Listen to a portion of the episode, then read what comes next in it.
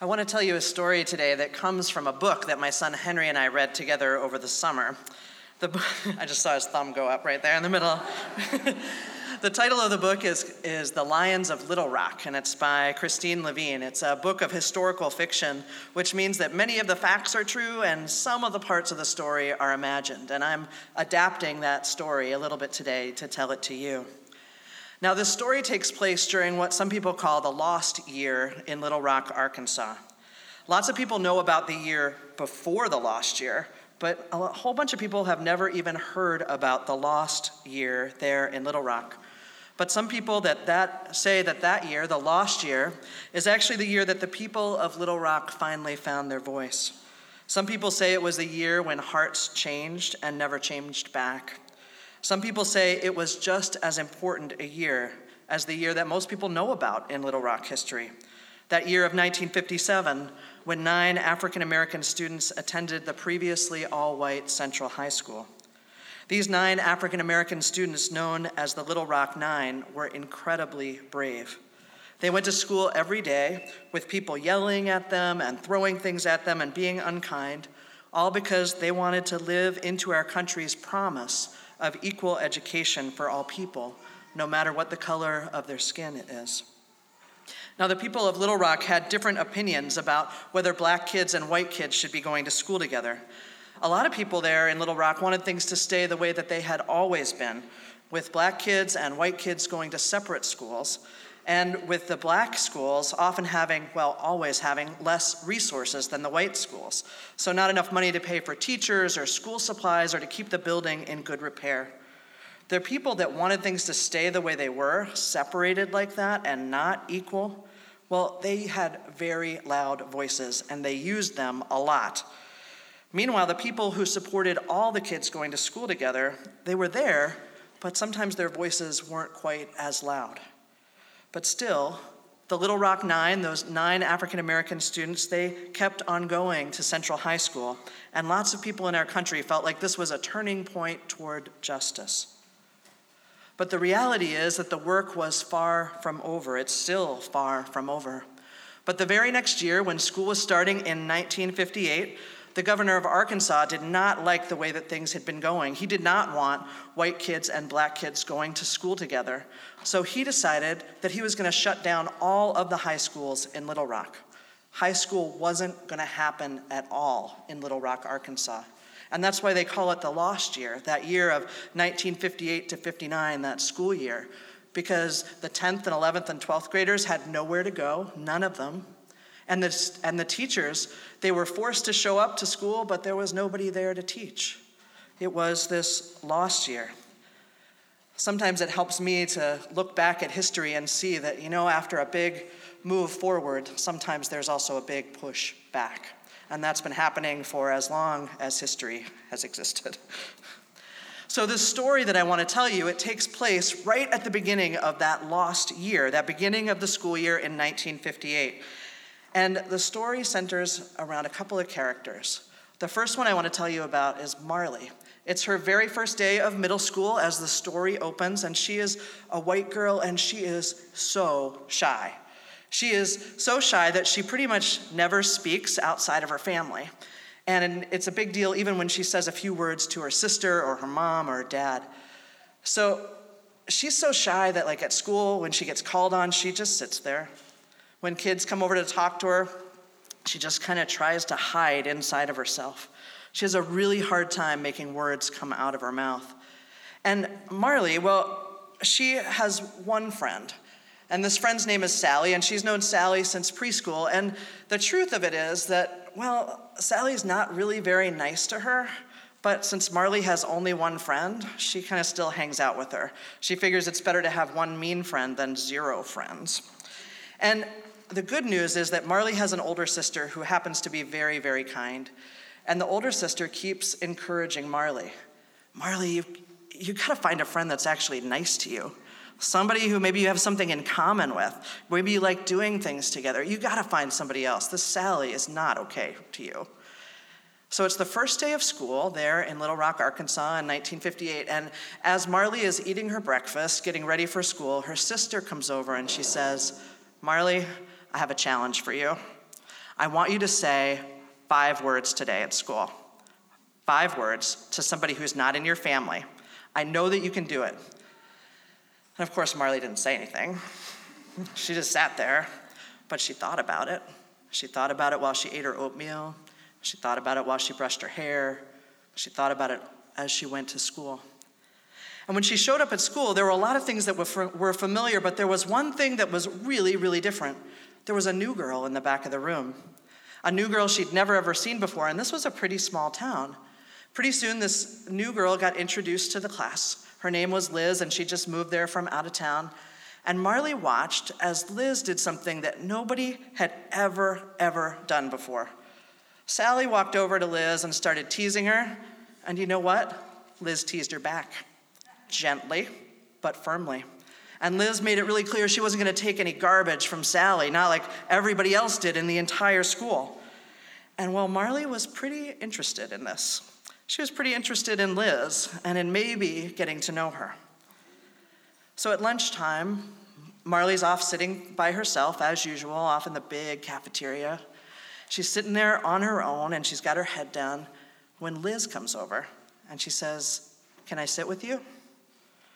Now, Marley doesn't know what to do. Nobody talks to her. She doesn't ever get in this position where she has to respond because everybody knows she doesn't talk. But Liz doesn't know that, right? So Liz comes over and she says, Can I sit here? And Marley looks up and she says, Please sit down. Three words. One, two, three. Thanks, said Liz. I really hate sitting alone at lunch. And Marley thought to herself, I really hate sitting alone at lunch too. And then Liz talked again and she said, Don't worry, you don't even have to talk to me. I just feel better having somebody to sit with. It was a couple minutes later when Sally came over. Of course, Sally came over. And she looks at Liz and she goes, You can't sit here. Nobody sits with Marley. Marley's my friend. You can't be here. And Liz says, Well, Marley asked me to sit here. And Sally's like, What? that, but, but Marley doesn't even talk. And then Marley looked up and she goes, I did. Two words. Three words plus two words is five words. One, two, three, four, five. I win the challenge. So Marley's feeling very, very proud of herself. And what happens is that over the next couple of weeks, Liz and Marley get to be really good friends. And Marley starts talking to Liz like she's never really talked before, and they start doing things together. And Marley's never had a friend to do stuff with before. And they even decide that they're going to do a school project together. Now, Marley, of course, has always worked with Sally before, and Marley has always done all the work, and Sally has always gotten all the credit. But Liz proposed something different. Let's work on the project together, and then when it's time to do the oral presentation, when we have to stand up in front of the class and tell, the, tell about what we've done, we're both going to do it. Now, this is outside the bounds. Marley has gotten a little bit comfortable talking to one person, Liz, but the idea that she's going to go ahead and talk in front of the whole class, that made her feel really sick to her stomach and made her legs go kind of wobbly, and she got really worried. But she also really wanted to be friends with Liz, and she was also really, really sick of always being in the background. So Liz said yes, and they started working together and they did all the research right away. And then Liz, she was super smart and she definitely knew her friend Marley. Liz said, We're gonna spend the rest of the time practicing you talking out loud. So they spent like two days on research and like three weeks on talking out loud, which I think was a good plan. And they found a place where Marley felt comfortable and they would go to the zoo and Liz would have Marley practice out loud to the different animals. So she'd tell her part of the presentation to the lions, and then she'd tell her part of the presentation to the monkeys, and then she'd tell her part of the presentation to the turtles. And whenever they got there to the zoo, Marley would, Liz would start asking Marley questions to help her warm up and get ready. You know, stuff like, what's your favorite color? What bands do you like? Uh, what are you into? What do you like to eat? And that would help Liz kind of get used to talking. And one day, Liz was feeling super brave, and she decided to start asking Marley questions because she wanted to know about her too. Wait, other way around. Marley started asking Liz questions, and she would ask her, you know, what's your favorite color? What you, kind of music do you like? And then she finally got to the question that she really, really wanted to ask. And Marley asked Liz, Why did you talk to me that day? And, Mar- and Liz looked at Marley and said, Well, I could see that you really needed a friend. And truth was, I really needed a friend too. And so they just kept going and working on this presentation and getting to be better and better friends. And there it was, the day before the presentation was going to happen. It was Sunday, the presentation was on Monday, and they met up at the zoo as usual. And Liz was still feeling, wait, Liz was never feeling nervous. Marley was feeling super nervous. Liz was feeling very confident. And so we, they got there, and Marley was feeling pretty nervous and wanted to practice her part again and again and again and again. And Liz said to her, You know, sometimes when you're ready, you just have to let yourself be ready. Why don't we just play today? Why don't we just walk around and have a good time and relax? And Marley was like, Haven't you been paying attention? I never relax. This is too hard.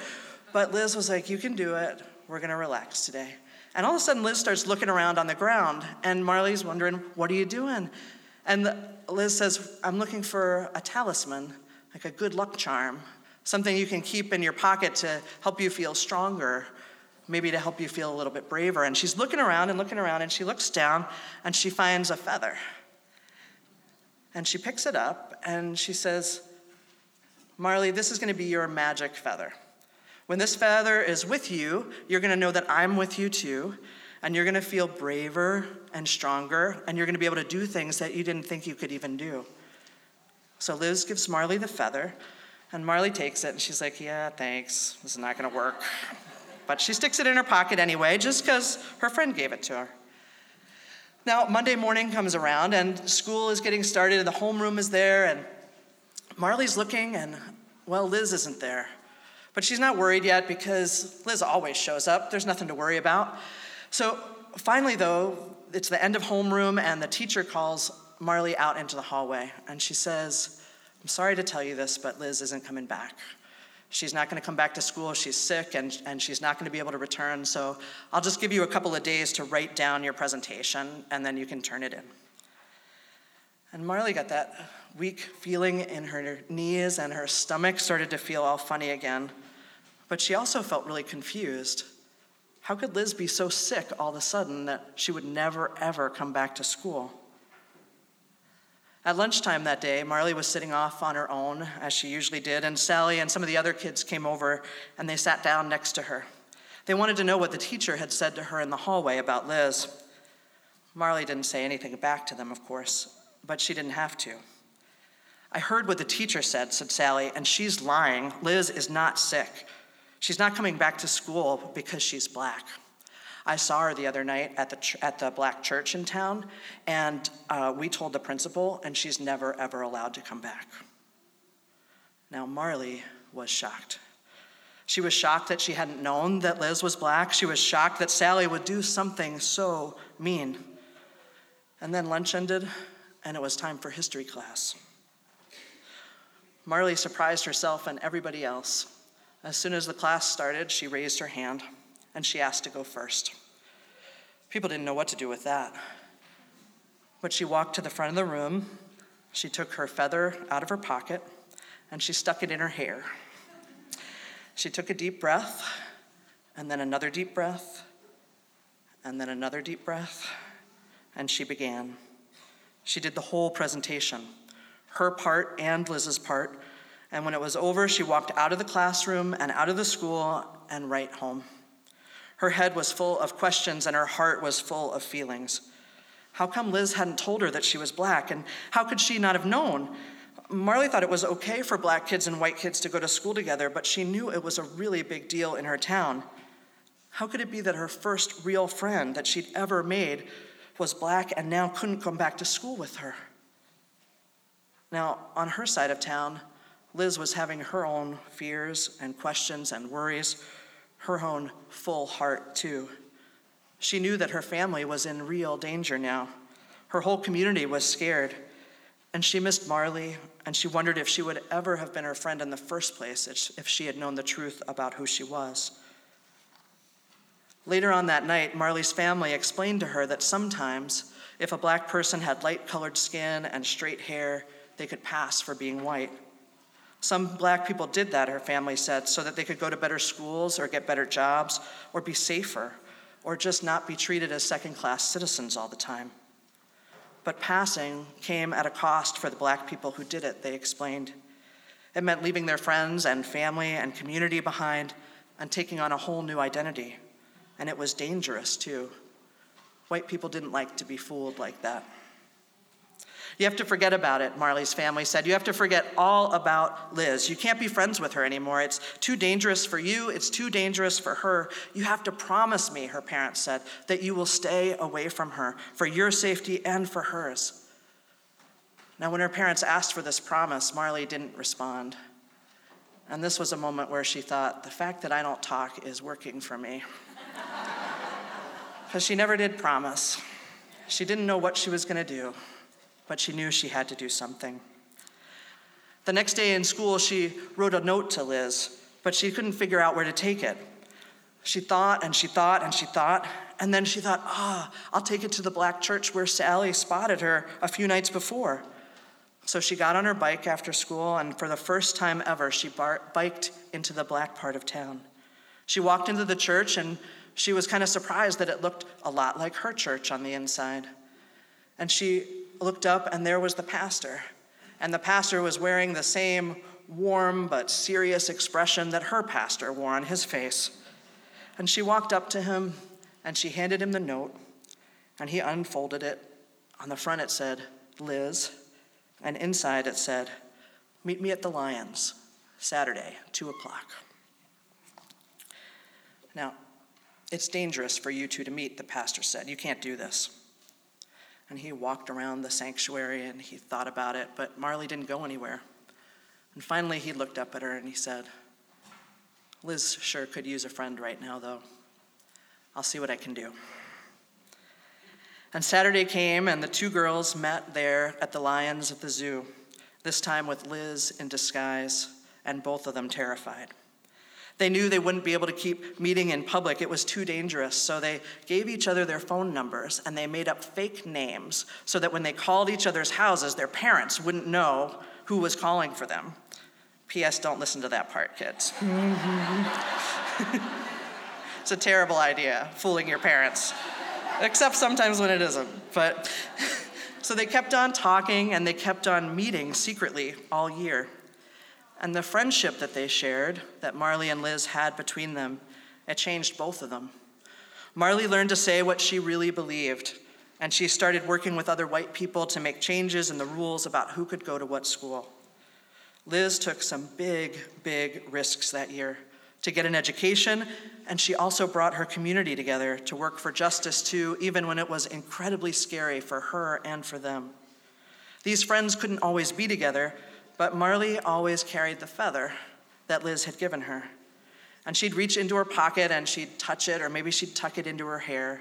And she'd remember that she was never really alone, and that she could be stronger and braver than she ever thought she could before.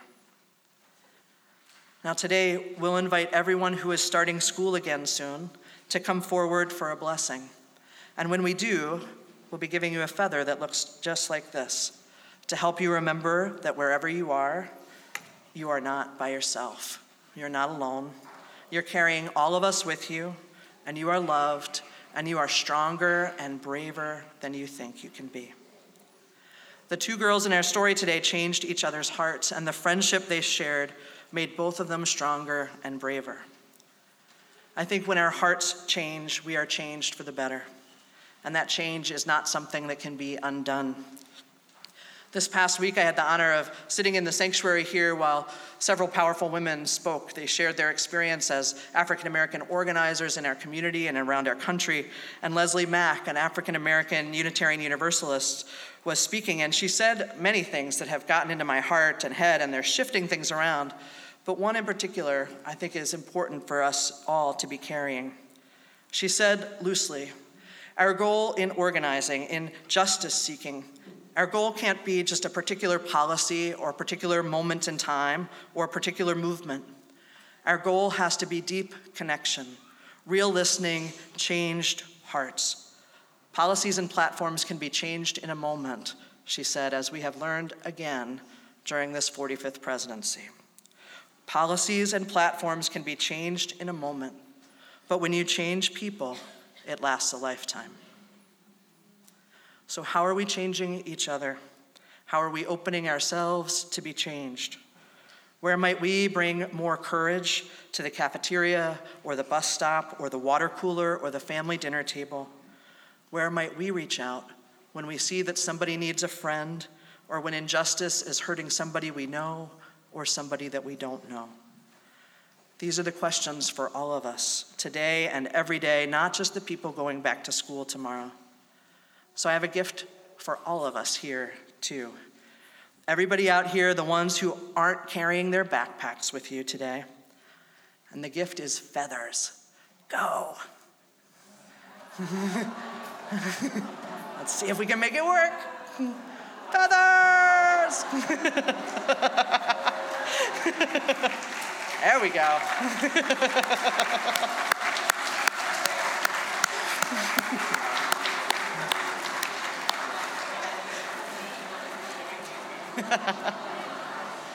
so I know we have enough to reach out to everybody. You can help pass them out.